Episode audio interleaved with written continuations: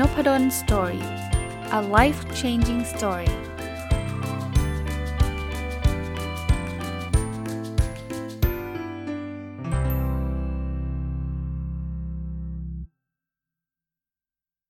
สวัสดีครับ ยินดีต้อนรับเข้าสู่นพดล Story พอดแคสต์นะครับ ถ้าฟังตรงวันน่าจะเป็นวันศุกร์นะครับ วันนี้เอาหนังสือเล่มหนึ่งที่ผมได้รับมาจากสำนักพิมพ์ Stock Tomorrow นะ ก็ช่วงปีใหม่สำนักพิมพ์ก็กุณาส่งของขวัญปีใหม่มาเป็นหนังสือ 3 เล่มนะครับ ก็นี่คือ 1 ใน 3 เล่มอ่าแล้วรู้สึกเออมันน่าจะเป็นประโยชน์กับคนทำธุรกิจนะครับหนังสือชื่อชีวิตไม่หมูจาก SME ห้องแถวสู่ธุรกิจหมื่นล้านนะครับ ผู้เขียนคือคุณคุณผู้เขียนคือคุณหมู วรวุฒิอุ่นใจนะก็มีไอเดียดีๆ เกี่ยวข้องกับการทำธุรกิจไม่น้อยนะครับ ก็วันนี้อยากจะมา รีวิวหนังสือเล่มนี้ให้ฟังว่าไอเดียการทำธุรกิจของคุณหมูมีอะไรบ้าง แล้วก็สามารถจะเอาไอเดียเหล่านี้ไปต่อยอดไปทำธุรกิจอะไรยังไงได้บ้างนะครับ ก็ก่อนอื่นนะครับ คุณหมูเนี่ยก็เป็นจะเรียกว่าเป็นนักธุรกิจที่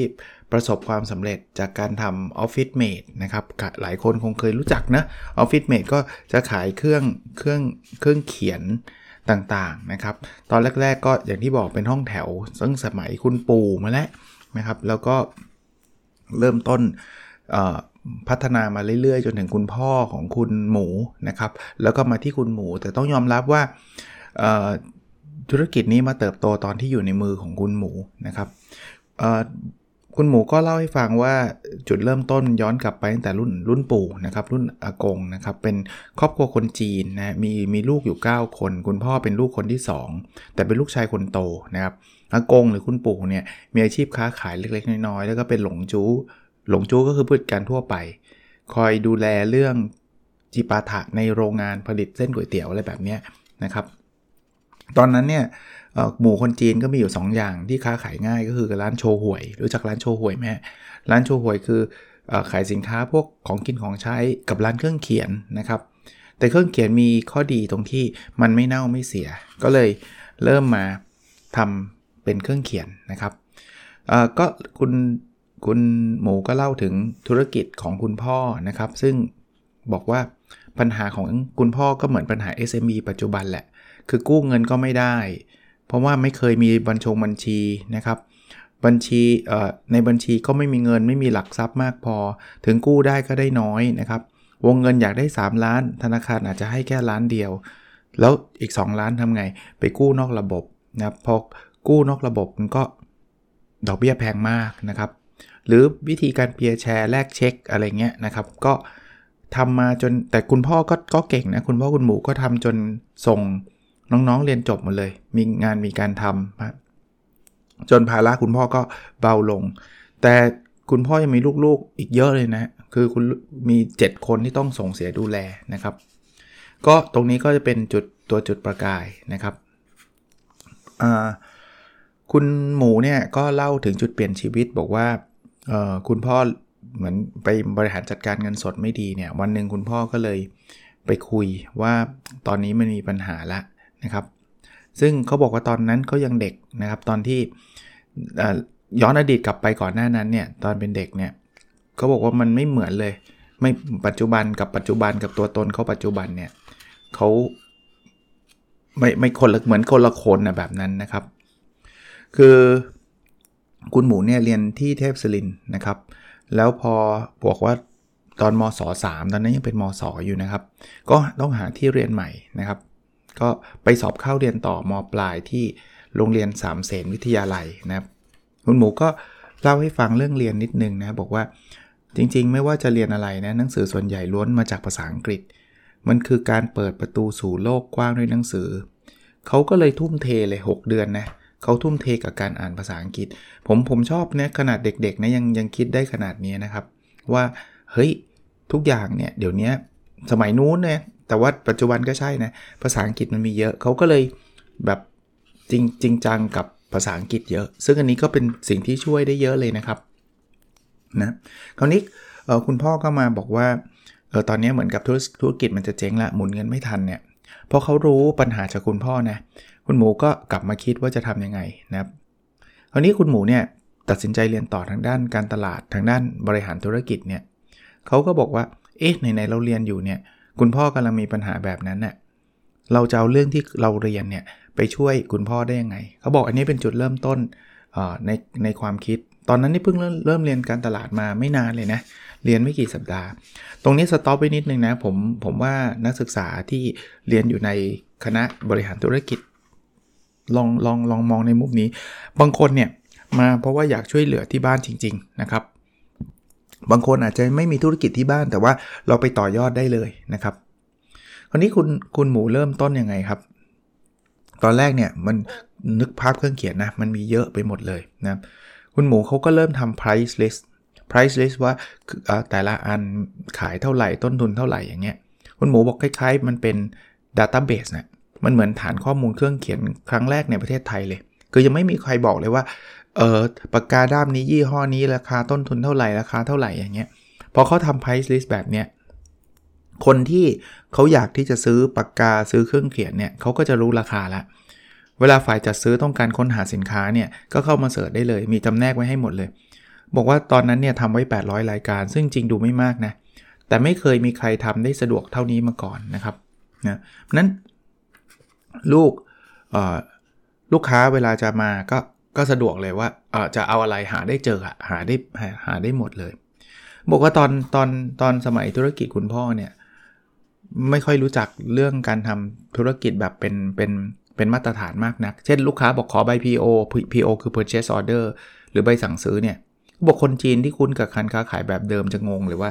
มันคืออะไรนะตอนนั้นเนี่ยคุณหมูก็เริ่มเข้ามาจะเรียกว่าจัดระบบ คุณหมูเนี่ยเรียนการตลาดที่เกษตรศาสตร์นะเขาบอกว่า เขาไม่ใช่คนเรียนดีเลยนะ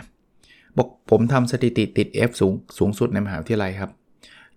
และส่วนใหญ่เป็นวิชาคำนวณทั้งหมด เพราะพื้นฐานเดิมผมค่อนข้างแย่ มัธยมผมห่วยอย่างไร ต่อยอดมหาวิทยาลัยผมก็ยังห่วยอย่างนั้น ก็สังเกตว่าคุณหมูก็ไม่ได้ไม่ได้เป็นเด็กแบบโหเรียนเก่ง พูดแบบนี้ไม่ได้แปลว่าเด็กเรียนเก่งหมดหวังนะ แต่กำลังจะบอกว่ามันไม่ได้เกี่ยวกับการเรียนสักทีเดียว คือคือพอยต์ของคุณมูเนี่ยจุดแข็งเขาคือเขาเอาจุดที่เรียนเนี่ยเอาเลือกเอาไปใช้ประโยชน์กับธุรกิจที่บ้าน ถ้าใครไม่มีธุรกิจที่บ้านก็ลองเลือกเอาไปใช้ประโยชน์กับกับธุรกิจที่เราจะสร้างขึ้นเล็ก ๆ ก็ได้นะ ผมว่าอันนี้อันนี้จะมีส่วนช่วย คุณหมูมีมีคำพูดคำหนึ่งที่ผมชอบนะคือขยันผิดจุด ขยัน 10 ปีก็ไม่สำเร็จ คือต้องโฟกัส คราวนี้ต่อมาเนี่ยคือคุณหมูก็เรียนจบเกษตรใช่ปะ แล้วก็เริ่มคิดว่าร้านของเราเริ่มขายดีแล้วแต่ไม่อยากหยุดแค่นั้น คือตอนนั้นคุณหมูก็มาทำระบบเริ่มเริ่มชัดเจน เริ่มมี price list เริ่มมีอะไรเงี้ยให้กับฝ่ายจัดซื้อเขารู้ว่าแต่ละอันราคาเท่าไหร่ยังไงเนี่ยเขาบอกว่าแต่ต่อให้ขายดีมากขึ้นอย่างไรก็ตามเนี่ยเขายังรู้สึกว่าอยากจะโตมากกว่าที่เป็นอยู่ครับ คือจะทำยังไงให้ให้โตมากขึ้น ผมชอบความทะเยอทะยานหรือว่าความตั้งใจคุณหมูเขาบอกว่าผมไม่อยากเป็นอตีตึกแถวไปตลอดชีวิต ผมอยากมีบริษัทเป็นของตนเองนะแปลว่าเริ่มคิดการใหญ่ เริ่มจะขยายนะครับ คราวนี้คุณหมูก็ไปเรียนต่อปริญญาโทเขาบอกว่าได้อะไรมากมาย เป็นการเรียนซึ่งถือว่าเปลี่ยนชีวิตผมไปเลย จะเคยเป็นคนที่มีความคิดกระจัดกระจาย กลายเป็นคนที่มีความคิดแบบเป็นระบบมากขึ้น ตรงนี้ผมต่อยอดให้นะ บางคนบอกโอ้ยไปเรียนทำไม เรียน MBA ไม่มีประโยชน์หรอกไปทำธุรกิจจริงดีกว่า แต่คุณหมูกับคิดอีกแบบหนึ่งนะว่า การเรียนมันทำให้การเกิดการคิดเป็นระบบ ผมผมว่ามันขึ้นอยู่กับคนแหละ คือถ้าเกิดจะเรียนอาวุธอย่างเดียวว่าฉันจบปริญญาโทแล้วไม่ได้ไปใช้อะไร มันก็อาจจะไม่ค่อยมีประโยชน์มากนัก แต่เรียนอย่างคุณหมูเนี่ยเขาเรียนแบบมีความตั้งใจอะ่ะอยากที่จะเอาไปใช้กับบริษัทที่บ้านอย่างเงี้ยคุณหมูเนี่ยทำโครงการเพื่อจบปริญญาโทเนี่ยเขาเล่าโปรเจกต์คือเอาเอาโปรเจกต์ที่บ้านเนี่ยเอามาทำนะครับ ส่งเอกสารอาจารย์ไปและนำเสนอปากเปล่าหน้าชั้นเรียน แล้วมีอาจารย์ 5-6 คนเนี่ยคอยซักถามโต้แย้ง หากพบข้อบกพร่องในแผนเรา ซึ่งที่คุณหมูทำคือโปรเจกต์ Office Mate ที่ตอนหลังก็กลายเป็นบริษัทใหญ่ถูกเข้าตลาดหลักทรัพย์นะแล้วก็ควบรวมกับกับ Central Group อะคือคือนั่นคือโปรเจกต์จบปริญญาโทนะนี่ก็คือเหตุผลอันหนึ่งนะที่ผมว่ามันมันการเรียนเนี่ยถ้าเราถ้าเรามีความตั้งใจแบบนี้มันมีประโยชน์จริง ๆ นะครับ คุณหมูระหว่างที่เรียนแล้วระหว่างที่ที่ได้ทำงานควบคู่ไปด้วยเนี่ยก็มีบทเรียนบอกว่าเออทุกอย่างนะเราต้องหาข้อมูลเพิ่มเติมให้ดีก่อนที่จะทำนะครับ พร้อมไม่ใช่ว่าเออทำมั่วซั่วนะครับ ต้องต้องหาข้อมูลเพิ่มเติมให้ดีเสียก่อนนะครับนะอีกอันนึงคืออะไรที่เป็นเรื่องพื้นฐานและโครงสร้างหลักเมื่อเกิดปัญหาจะทำให้แก้ไขลำบากภายหลัง เพราะฉะนั้นเนี่ยอะไรที่เป็นโครงสร้างหลัก นะโกดงโกดังอะไรเงี้ยต้องคิดให้ดีก่อนล่วงหน้านะครับคราวนี้พอคุณหมูจบปุ๊บก็ไปเปิดออฟฟิศเมดนะครับเขาบอกว่า 2 ปีแรกเนี่ยทำได้ดีมาก แต่ตอนนั้นยังไม่มีคัตตล็อกนะยังทำ price list price list ก็คือรายละเอียดของสินค้าทั้งหมดนะครับ บอกว่า price list เนี่ยก็ 90 หน้าละมีสินค้ากว่า 3,000 รายการ มีรูปอยู่ข้างๆเลย แต่ยังไม่มีรายละเอียด ของสินค้าแค่ price list เนี่ยก็เป็นจุดเด่นที่คนอื่นเขาก็สนใจแล้วว่าอุ้ยถ้าอยากจะรู้เนี่ยไปสั่ง Office Mate ดีกว่า Office Mate เขามีลิสต์ราคาให้หมดเลยนะครับพอยของคุณหมูเนี่ยบอกว่าอยากได้เงินมาก ๆ เนี่ยให้สนใจที่งานครับ อย่าเพิ่งไปสนใจที่เงินนะครับทำทำ value ให้เกิดขึ้น คราวนี้ก็มีจุดเปลี่ยนอีกครับ ช่วงวิกฤตต้มยำกุ้งเนี่ยสมัยของยุคของพลเอกชาติชายชุนหวันเป็นนายกเนี่ยเศรษฐกิจเติบโตต่อเนื่องเลย ราคาที่ดินพุ่งกระชูด การส่งออกสินค้าเพิ่มขึ้นหลากหลาย โรงงานอุตสาหกรรมผุดขึ้นเป็นดอกเห็ด ชุมชนเมืองถูกขยายออกไปอสังหาทำราคาดีการจ้างงานมากมาย ตลาดหุ้นก็ขึ้นเต็มไปหมด แล้วทุกคนก็ทราบนะหลังจากฟองสบู่มันเกิดขึ้นเนี่ยมันก็มันก็ collapse นะครับ ตอนนั้นเนี่ยผมเรียนจบใหม่ ๆ เลย เรียกว่าโหยจะเรียกว่าบริษัทปิด ขนาดธนาคารยังยังเจ๊งอะ่ะเอางี้แล้วกันนะครับ ตอนนั้นคุณหมูก็ทำธุรกิจแล้วมันก็ส่งผลกระทบ แต่คุณหมูให้เทคนิคการฝ่าวิกฤตไว้ 4 ข้อครับ ข้อที่ 1 คือต้องกล้าตัดสินใจครับอย่ามัวเสียดายลูกค้ารายใหญ่ครับ ถ้าถ้าเรามัวเสียดายปุ๊บ เราอาจจะเจ๊งไปแล้วก็ได้นะครับ แม่นยำกับเป้าหมายข้อที่ 2 เขาบอกว่าเราต้องใช้ sniper sniper คือเจาะลึกแบบเหมือนปืนที่ที่มีมีแบบไม่ใช่ยิงสาดมั่ว เหมือนที่เขาซุ่มยิงอะอารมณ์แบบนั้นนะครับ เขาบอกจะมัวเที่ยว 2 แล้วยิงกราดคงไม่ได้ กระสุนทุกนัดมีความหมายต้องยิงโป้งเดียวจบ อันที่ 3 คือไม่ทิ้งใครครับ ทั้งที่สถานการณ์กำลังย่ำแย่ มีการลดเงินเดือนพนักงาน แต่ไม่มีการปลดใครออก อันนี้คุณหมูทำนะครับ อันที่ 4 คือความหวังต้องมีครับ ผ่านช่วงวิกฤตและอยู่รอดมาได้ด้วยแรงฮึดกับความฝันนะครับเขาบอกว่าตอนช่วงวิกฤตเนี่ยเขาก็เขาบอกใครต่อใครเนี่ยถอยกันหมดเลยนะ แต่คุณหมูเริ่มทำแคตตาล็อกแบบใหม่ขึ้นมา เขาบอกสิ่งที่สะดุดตาไม่ใช่แค่ความหนาของเล่มนะ แต่ไปรวมถึงความแปลกใหม่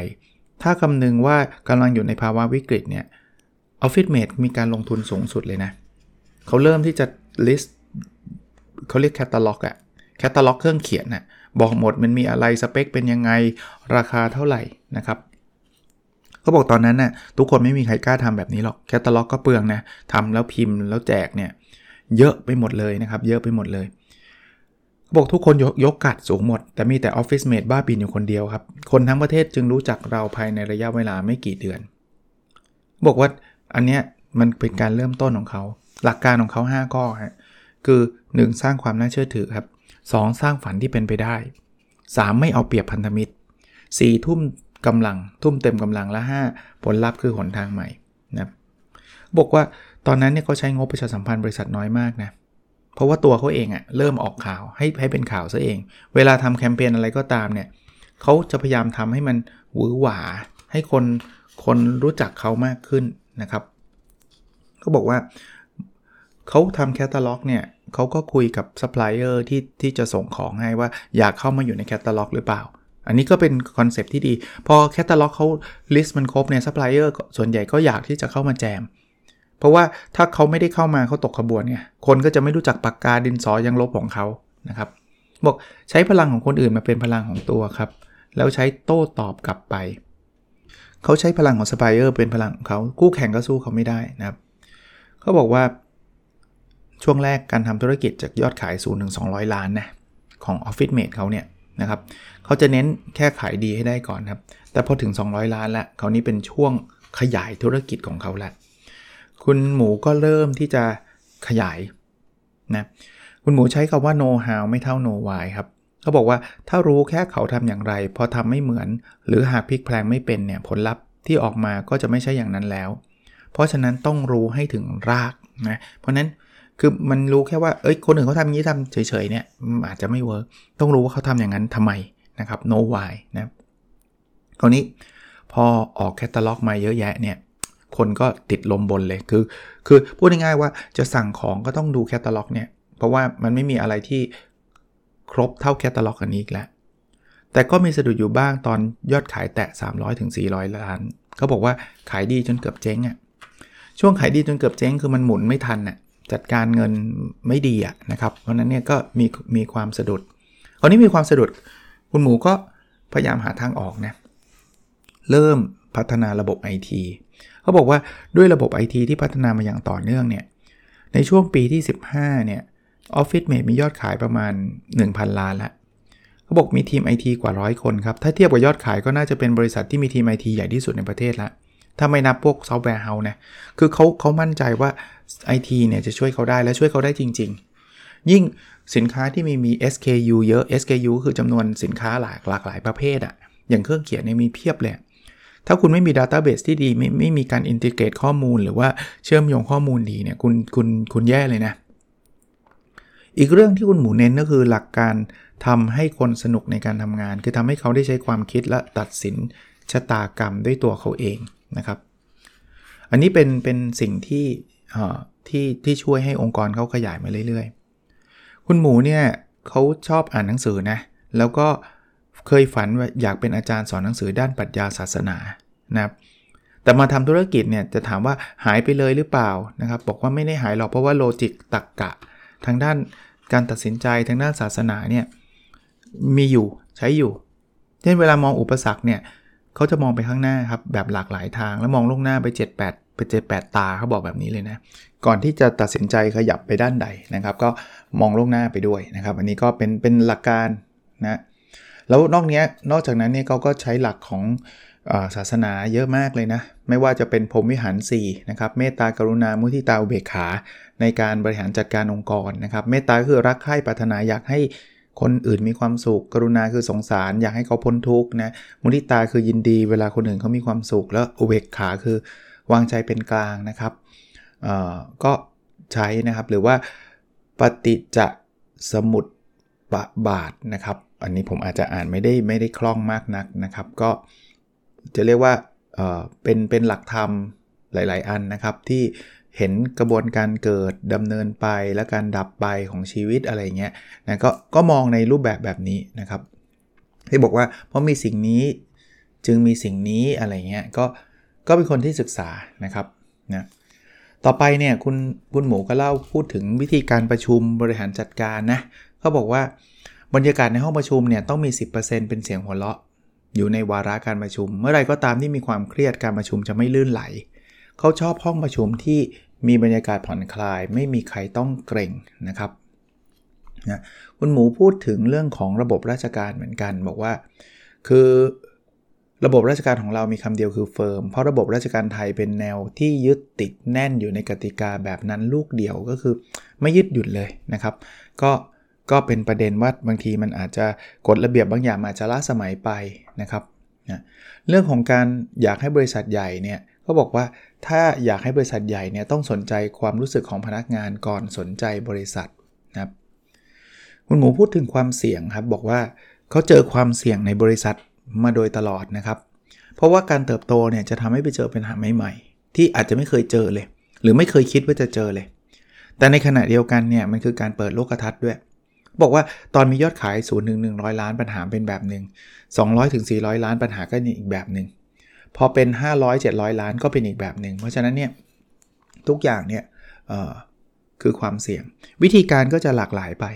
เขาบอกคู่แข่งเขาบุกหน้าร้าน ผมไม่บุก ผมไม่บุกหลังร้านนะยังทำในสิ่งที่คนอื่นเขายังไม่ได้สนใจนะครับ ก็รายละเอียดในหนังสือมีเยอะแยะเลยนะครับ ผมอาจจะไม่ได้ลงรายละเอียดในทุกเรื่องนะ คราวนี้มาพูดถึงการกระโดดไปเป็นบริษัทมหาชนเข้าตลาดนะคุณหมูบอกว่าที่เอาบริษัทเข้าตลาดเนี่ยออฟฟิศเมดเนี่ยเพราะว่าเขาเชื่อมั่นหรือฝันมาตลอดว่านี่คือวิธีที่ทำให้บริษัทยั่งยืน ในแง่การทำงานของตัวเองการนำบริษัทเข้าสู่ตลาดเนี่ยทำให้เขาวางมือได้ไปจ้างมืออาชีพมารันนะครับแต่ยังสามารถเป็นบอร์ดบริหารหรือประธานบอร์ดโดยที่ไม่ต้องทำงานรูทีนประจำนะก็จะมี CEO มีมืออาชีพมาช่วย ช่วยบริหารจัดการนะครับออฟฟิศเมดเนี่ยเข้าไปเป็นบริษัทมหาชนตั้งแต่ปี 51 นะจดทะเบียนโดยใช้ชื่อ OFM นะครับ ทุนจดทะเบียน 80 ล้านนะก็ก็ลองอใส่เข้าไปนะคคุณหมูก็เล่าเรื่องราวของการเข้าตลาดนะครับ แล้วก็เล่าเรื่องราวว่าว่าพันล้านเนี่ยยังเป็นเพียงแค่เริ่มต้นนะ คุณหมูบอกว่าผมอ่านมีความอดทนมากกว่าผู้ประกอบ การทั่วไป เพราะผมทำตัวเป็นลูกจ้างมาตลอด 15 ปีก่อนเข้าตลาดหลักทรัพย์นะคือก็สร้างตั้งแต่ห้องแถวอะนะครับแต่มีความฝันเนาะตั้งแต่ปริญญาตรีแล้วแล้วความฝันก็ไม่เคยเปลี่ยนเลยนะครับเขามองถึงระดับหมื่นล้านนะครับ อีกเรื่องก็คือเขาคุณหมูบอกว่าจริง ๆทำไม่จำเป็นต้องเหมือนใครครับ ถ้าเราคิดอะไรที่ไม่เหมือนใครเราต้องยืนหยัดในสิ่งที่คิด ถึงแม้ว่าหลายคนอาจจะไม่เห็นด้วยก็ตามบอกเวลา คุณหมูเข้าประชุมที่บริษัทหลายเรื่องคนในบริษัทคัดค้านนะหลายเรื่องที่ผมทำคนใกล้ตัวบอกอย่าทำมันไม่ work บางเรื่องอาจจะเจ๊งแต่ก็ยังดื้อทำประเด็นคือผมผมเข้าใจว่าคุณหมูฟังคนอื่นนะไม่ใช่ว่าไม่ฟัง แต่ถ้าเกิดฟังแล้วตัดสินใจแล้วอะก็จะไม่ได้ควยเขวแบบว่าใครพูดยังไงก็คนนั้นบอกไม่ทำก็เลยไม่ทำอย่างเงี้ยมันจะไปไหนไม่ได้นะครับเรื่องของการรับพนักงานอ่ามีเทคนิคอีกเขาบอกว่า จะให้ความสนใจกับทัศนคติก่อนความรู้ความสามารถเสมอนะครับทุกครั้งที่รับพนักงานใหม่เนี่ยบริษัทของผม จะให้ทุกคนลองทำแบบทดสอบทัศนคติก่อน โดยยังไม่ดูเกรดเฉลี่ยที่จบมาเลยว่าได้เท่าไหร่ คือคุณหมูเชื่อว่าถ้าถ้าทัศนคติดีเนี่ยเดี๋ยวฝีมือมันพัฒนาได้นะครับ นั้นอยากมียอดขายเยอะเรื่องลูกค้าก็สำคัญนะครับ บอกอยากมียอดขายปังๆเนี่ยให้สนใจความรู้สึกลูกค้าก่อนสนใจยอดครับ คราวนี้มาพูดถึงการรวมธุรกิจกับกลุ่มเซนทันนะมีคนมาขอเสนอรวมกิจการผมเนี่ยเราย ในประเทศ 4 ต่างประเทศอีก 3 เป็นรายใหญ่ของโลกทั้งหมดนะในประเทศเนี่ยลองไปเขาบอกลองไปสืบค้นดูนะครับว่ามีใครบ้างนะครับ แต่สุดท้ายคุณหมูก็ตัดสินใจรวมกับกลุ่มเซนทันในปี 2555 นะครับ โดยการรวมเนี่ยก็คือเอา B2S แล้วก็ Office Club นะครับเจ้าของ ร้านเครื่องใช้สำนักงาน แล้วก็ Office Depot เข้ากับรวมกับ Office Mate เป็นการแลกหุ้นกันนะครับ ก็เอาเป็นว่าเอามารวมกันนะครับเขาบอกว่าคุณหมูบอกผมกล้าเขียนไว้ตรงนี้เลยนะ ถ้าผมไม่ไปรวมกลุ่มเซนทันผมอาจจะรวยกว่านี้ ผมมั่นใจถึงเส้นทางที่กำลังจะไปว่าระยะยาวผมแข่งไม่แพ้ใครแน่นอน ประเด็นคือคุณหมูไม่ได้บอกว่ารวมเพราะจะเจ๊งก็เลยต้องรวม แต่ว่าอยากรวมนะครับอยากรวมเอง แล้วจะได้เติบโตไปด้วยกันนะบอกโดยปกติเนี่ยร้านเครื่องเขียนลักษณะเป็น modern trade ขายสินค้าผ่านแคตตาล็อกเหมือนผมเนี่ยมีสาขาอยู่ต่างประเทศเนี่ยมีส่วนแบ่งตลาดประมาณ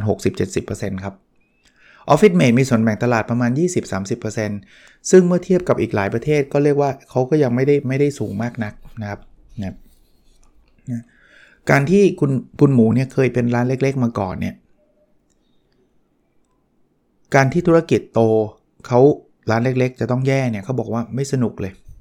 ก็เลยคิดว่าจะทำยังไงให้เขารอดแล้วก็โตไปด้วยกัน คุณหมูก็เริ่มใช้โมเดลแฟรนไชส์ก็กระจายออกไปนะครับว่าแฟรนไชส์เนี่ยให้ให้คนมาลงทุนอ่าเราลงทุนให้หรือว่าคนมาลงทุนแล้วก็ใช้แบรนด์เราเงี้ยมันก็จะได้เติบโตไปด้วยกันนะครับ ก็อันนี้ก็จะเป็นเป็นเทคนิคต่างๆ ที่คุณหมูทยอยเล่าให้ฟังนะครับ อีกอันนึงที่ผมชอบนะ คือคุณหมูบอกว่าอัพเลเวลยอดขายอะจากร้านแรกสู่หมื่นล้านเนี่ยจุดเน้นมันไม่เหมือนกันนะ ร้านแรกเนี่ยขยัน จุดเน้นต้องขยัน 10 ล้านเนี่ยต้องเก่งและพัฒนาตัวเองนะครับ คุณหมูเนี่ยไปเรียนต่อโท แล้วก็ต่อยอดเป็น 10 ล้านร้อยล้านนี่ต้องพัฒนากระบวนการทำงานสร้างโน้ตฮาวเฉพาะตัวใช้เทคโนโลยีวางรากฐานสร้างคนสร้างระบบ ถ้าอยากได้ร้อยล้าน ถ้าพันล้านหมื่นล้านเนี่ยต้องเก่งคิด เก่งเลือกใช้คนครับ แล้วต้องระวังถูก disrupt นะ ต้องรู้จักใช้เครื่องมือทางการเงินบริหารความเสี่ยงควบรวมธุรกิจเพื่อเติบโตอย่างยั่งยืนนะครับอีกอีกเรื่องหนึ่งคือเรื่องของ B2S คือเขาบอกว่าก่อนที่เซนทันจะมาควบรวมเนี่ยเขามี Office Depot อยู่แล้วทำเหมือนคล้ายๆ คุณหมูนะครับ เหมือน Office Mate อะแต่ Office Depot เนี่ยต้องจ่ายค่าลิขสิทธิ์ให้กับบริษัทแม่ที่ต่างประเทศ เขาบอกว่าพอผมนำบริษัทตัวเองไปร่วมรวมกับกลุ่มเซ็นทรัลผมบอกว่าคืนชื่อนั้นไปเปลี่ยนมาเป็น Office Mate เลย แล้วนอกจากนั้นเนี่ยคุณหมูก็ขอรวมกับ B2S ด้วย เพราะว่าคุณหมูชอบหนังสือนะ ก็เลยรวมแล้วก็ทำให้ B2S แบบเติบโตขึ้นมานะครับสิ่งที่ต้องระวังคือเรื่องอีโก้ครับคุณหมูบอกว่าอีโก้ของคนเรานั้นมีทุกคน แต่อย่าให้มามีอิทธิพลบทบังสติปัญญาของเรา เพราะยิ่งอีโก้ใหญ่เนี่ยสติปัญญายิ่งเล็กครับ กับอีกเรื่องคือเรื่องของจังหวะในการทำธุรกิจกับโอกาสนะบอกว่าจังหวะเนี่ยสุดท้ายขึ้นอยู่กับว่าโอกาส คุณหมอไม่รอโอกาส ผมจะสร้างโอกาส 2สสิ่งนี้ต่างกันโดยสิ้นเชิงนะครับ คือเขาบอกว่าระหว่างคนที่ฟื้นได้กับฟื้นไม่ได้ คือคนรอโอกาสมันรอไปเรื่อยๆแต่คุณหมูบอกไม่ต้องรอครับสร้างเลยนะครับเรื่องอีคอมเมิร์ซอีกนะบอกแต่ละปีเนี่ยเซ็นทรัลออนไลน์ขาดทุนปีละเกือบ 400 ล้านจากธุรกิจออนไลน์นะแม้ภาพรวมบริษัทจะกำไร 4-500 ล้าน เพียงแต่ถ้าเราไม่มีภาคธุรกิจออนไลน์ เราจะทำกำไรได้ถึงเกือบพันล้าน นะก็ก็ต้องรู้จักธุรกิจนี้ให้ดีพอนะครับ บอกอีคอมเมิร์ซบ้านเรายังโตได้อีกมากครับ ถ้าเข้าใจพวก ecosystem หรือระบบนิเวศทางธุรกิจนะครับ อันเนี้ยคือคือสิ่งที่ต้องเหมือนทั้งรัฐบาลทั้งภาคเอกชนก็ต้องช่วยกันสนับสนุนนะเรื่องของความเคลื่อนไหวนะครับ คุณหมูเนี่ยบอกว่าเริ่มบรรยายถ่ายทอดประสบการณ์พวกนี้ให้ฟังตั้งแต่ปี 2543 แล้ว หลังจากคุณหมูออกแคตตาล็อกเล่มแรกในปีก่อนหน้านั้น คนก็เริ่มรู้จักสื่อก็เริ่มเชิญไปพูดคุยนะเขาบอกตอนแรกไปก็ยังไม่รู้นะว่าจะพูดอะไรนะครับ แต่ว่าก็เป็นโอกาสให้คุณหมูได้พัฒนาตัวเองนะครับ ก็พูดเก่งขึ้นนะครับ เรื่อง mindset กับระบบที่ดีเป็นสิ่งที่ผู้ประกอบการไทยยังขาดนะอันดับแรกต้องเข้าใจและเปิดรับการเปลี่ยนแปลง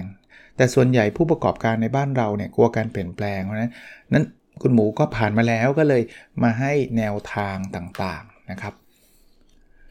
เออหมื่นแสนล้านคุณหมูบอกว่าสุดท้ายมันก็เท่านั้นละ คือคุณหมูมาถึงจุดที่แบบว่าอืมเอาบริษัทเข้าตลาดหลักทรัพย์ล้วเริ่มมีของฟุ่มเฟือยในชีวิตนะครับ เพราะมีเงินซื้อนะครับ แต่เขาบอกว่าพอบางอย่างเนี่ยมีกฎของตลาดบังคับให้ต้องขายหุ้นนะครับ ก็ คุณหมูบอกว่าถูกบังคับให้รวยนะฟังดูอาจจะบอกแหมบังคับให้รวยแต่ว่าเหมือนกับว่ามันมันก็ต้องทำนะก็เลยมีเงินก็เลยเลยเเอาไปซื้อของนู่นนี่นั่น แต่ก็เริ่มจะรู้สึกชินกับเรื่องเรื่องของเงินแล้วนะแต่ก็สรุปว่าการเข้าร่วมกับเซ็นทรัลกรุ๊ปเป็นโอกาสที่ดีประสบการณ์ที่ดีนะบอก7 ปีที่อยู่กับเซ็นทรัลกรุ๊ปเนี่ยเก่งและฉลาดขึ้น เข้าใจอะไรมากขึ้น แล้วก็เห็นการบริหารธุรกิจในระดับแสนล้านนะครับ ก็คุณหมูก็ ปี 63 ก็ขายหุ้นนะฮะ COL เนี่ยที่ถืออยู่ทั้งหมด 9 9%นะครับ ก็ขายเรียบร้อยได้เงินจากการขายหุ้นประมาณพันพันล้านนะครับ มาถึงท้ายๆเล่มนะคุณหมูก็เลยตัดสินใจว่าเออวันนี้อยากที่จะลงทางด้านการเมืองนะครับ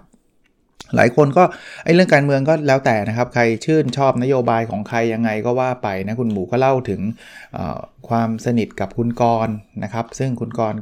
ที่ ทำพรรคการเมืองก็ก็ชวนคุณหมูมาลงการเมืองในในท้ายๆเล่มก็จะเล่ามาว่าลงแล้วก็คลิกกันก็อยากที่จะขับเคลื่อนอะไรก็ว่าไปนะครับ ตรงนี้ผมขออนุญาตไม่ลงรายละเอียดกันละกัน เพราะว่าเข้าใจว่าตรงนี้มันก็มีความเห็นแตกต่างหลากหลายกันไปครับนะครับแต่พอยที่คุณหมูเขียนก็บอกว่าเขาก็อยากทำให้ประเทศนี้ดีขึ้นนะ คือไม่จำเป็นต้องทะเลาะกับใครนะครับ ไม่อยากที่จะเห็นความขัดแย้ง เพราะว่าความขัดแย้งมันทำให้เราทำให้เราแย่ลงนะก็อันนี้ผมคิดว่าก็เป็นทุกคนคงคงเหมือนกันนะครับคงไม่มีใครลงการเมืองเพื่อสร้างความขัดแย้งนะครับนะคุณมูดอาจจะมาเน้นเรื่องของว่าสิ่งที่อยากจะเปลี่ยนคือหนี้เนาะเขาบอกหนี้เป็นปัญหาของคนขายของไม่เป็นและหารายได้ไม่เป็นนะครับ คนไม่ควรนี่คือคนหารายหารายรับมากกว่าการสร้างหนี้นะครับ ก็อยากจะมาปรับตรงนั้น สรุปสุดท้ายของหนังสือคือชีวิตเนี้ยมันออกแบบและสร้างได้นะคุณหมูบอกไม่ได้มาจากสิ่งที่มีนะครับ คือไม่ใช่รวยมาตั้งแต่ก่อนนะแต่ต้องรู้ว่าตัวเองมีอะไรและกำลังทำอะไร ถ้ายังไม่มีจะหามันได้ยังไงนะผมเป็นคนที่ชอบอ่านหนังสือของชีวิตของนักธุรกิจชีวิตของหลาย ๆ คนพอสมควรนะครับ ก็เล่มนี้ก็ เอาจริงๆเป็นเล่มที่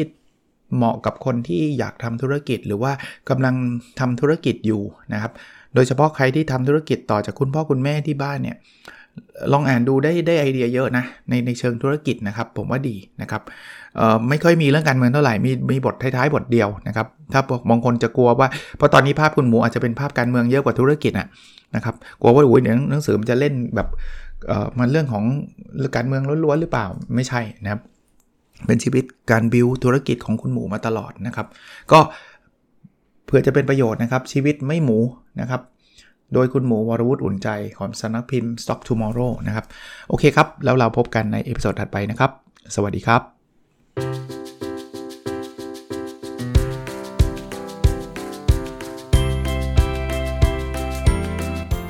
n o p ด d o สตอรี่ a life changing story